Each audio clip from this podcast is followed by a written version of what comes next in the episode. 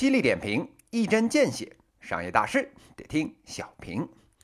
欢迎大家收听小平，我是小云老师。今天呢，跟大家谈一个跟网红电商有关的话题。这个节目一开始啊，小云老师呢照例道歉。您看看啊，这个标题的编号啊，一百三十期。您啊，再看看上一期，还有啊上上期，这怎么不连着呢？哎，这老云彩们啊，哎，会心一笑。这还用问吗？这还不是这紫禁城净室房一日游了吗？哎，最近啊，小云老师啊，这个招黑招的厉害。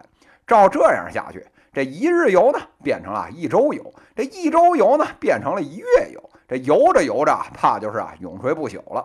所以啊，您要是怕失联，赶紧啊加个人微信小云六七六七八。不过呀，与小云老师这所谓的这个网黑啊这个体质啊正好相反，这网红啊现在可真是个生意了。这狭义的网红啊，特指那些本来没啥名，后来啊靠着互联网出名的一群人。这网红里面呢，女的多，男的少。这小云老师啊，年轻那会儿啊，认识个明星，这好歹还有点辨识度，是张曼玉还是林青霞，这一眼能看出来。现在可好，这网红呢，个个啊锥子脸、大牛眼，这樱桃小嘴啊，一点点。这 Ctrl C 加 Ctrl V 的这技术啊，愣是从 Photoshop 走向了线下。您是想着逼死小云老师这种脸盲症吗？不过呀，这根据呢这个黑猫白猫的这个理论，那长什么样啊，那它不要紧。只要啊是能赚钱，它就行了。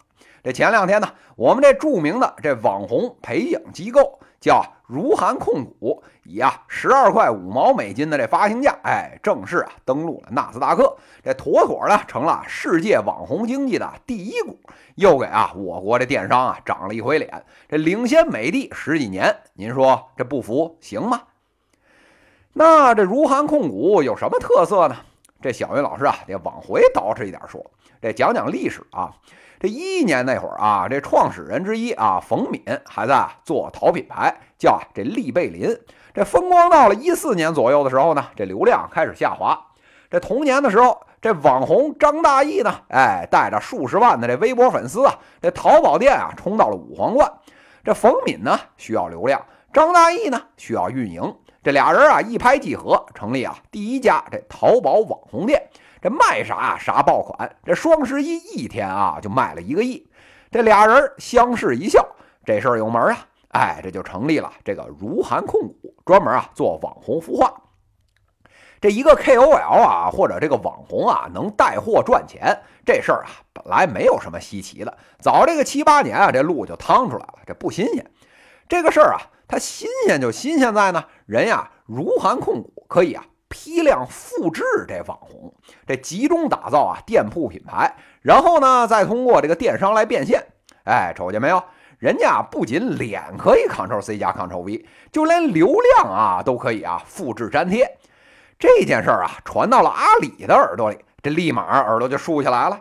这都知道啊，现在流量越来越贵，这淘宝呢它拉新成本啊都奔着三百块去了。您这儿还能复制粘贴？哎，那妥了。这银子呀，您啊务必收下。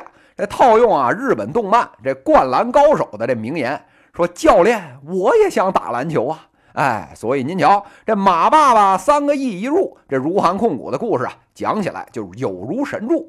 靠着这社交粉丝群连接啊品牌商、零售商、设计师、制造商，形成啊这网红生态系统，碰在一起这么一化学反应，正向反馈，大家不都赚上钱了吗？哎，您说这事儿怎么听起来那么耳熟呢？哎，这时候啊，大洋彼岸，哎，这下周回国的贾会计呢，露出了神秘的微笑。那如涵这商业到底做的怎么样呢？小云老师啊，看了人家披露的报告，是放声大笑。你看他那数据啊，一八年四月到十二月养的呢，这一百来个网红，创造了二十二亿人民币，这看着挺牛逼的。但是啊，您稍微仔细一看，这张大奕一个人的这收入啊，占整体收入超过一半。我就问您了，那养着这剩下一百来号人，咱这长尾效应啊，再明显，这绑在一块儿啊，称重连半边天都补不上，这能叫商业模式成功？这张大小姐啊，哪天俩腿一伸，这天啊就塌了。您这后面培养了半天，是一个能打的也没有啊！哎，这是其一。然后呢，再拿这放大镜瞧瞧这利润的情况，这二十二亿流水啊，赚了三个亿，哎，这看着还行。但是您履约费用一个多亿，加上这个营销费用快一点五个亿，这暗不透明的这综合管理费用一点三个亿，这里外里算起来还亏了一个多亿。这钱啊还没捂热，哎，就全交回去了。您是琢磨琢磨，我花了一块钱啊，培养一个能给我赚八毛的。这培养越多，是赔的越多。这而且还没有规模效应，这成本看起来是线性的，还没法摊销。我就问您，这换您，您干吗？哎，这是其二。这其三啊，您再看看人那物流配送费用，直接啊奔着一个亿就去了。这小云老师啊是做供应链出身的，这看着这个钱啊，我就想骂街。今天啊，就算换头猪坐在那儿，配这点啊网红产品都造不出去这一个亿出去。这里面啊有多少猫腻，多少水，你们心里不清楚吗？讲到这里啊，小云老师啊不由怀念起啊不久呢刚被掐死的这咪蒙同学。这咱抛开这价值观不谈啊，这如涵控股的这商业化潜力比人家咪蒙那边是差了至少一个数量级。那个啊才是真正趟出了可复制流量的这道。虽然呢是条邪路，被干死了，但是啊好歹还是条路。您这可好，这折腾半天啊，这营销刷单，这明眼人一看，这也没少做，这数据啊才做成这德行，这一看啊就是山头没败对。当然了，更主要的是内功啊，是实在是不行。复制网红这件事儿听起来啊是个新事儿，其实啊就是原来的演员经纪公司干的事儿呢，一模一样，培养演员梯队赚钱呗。只不过一个上电视上电影儿，哎，一个呢，哎是卖货，披了两张不同的皮而已。但是您纵观全世界的这个经济生意，能持续稳定做成上市公司的，这是寥寥无几。那为啥呀？它这风险太高，是不可控因素太多。这影视啊，运作都几百年了，这么成熟都没有啊，真正找出一条能确保啊，能不断。低成本推出啊流量明星的方式，怎么换到您这边来没加什么新玩意儿，忽然就能 Ctrl C Ctrl V 了呢？哎，那既然啊这路没有趟出来，妆呢没化好，就要着急出来这二级市场圈钱，那不用说了，那小云老师啊就送他四个字儿，就是啊击鼓传花，趁着锣鼓喧天，咱先造起来，哎，趁着这大家伙呢这新鲜劲儿还没过去，哎。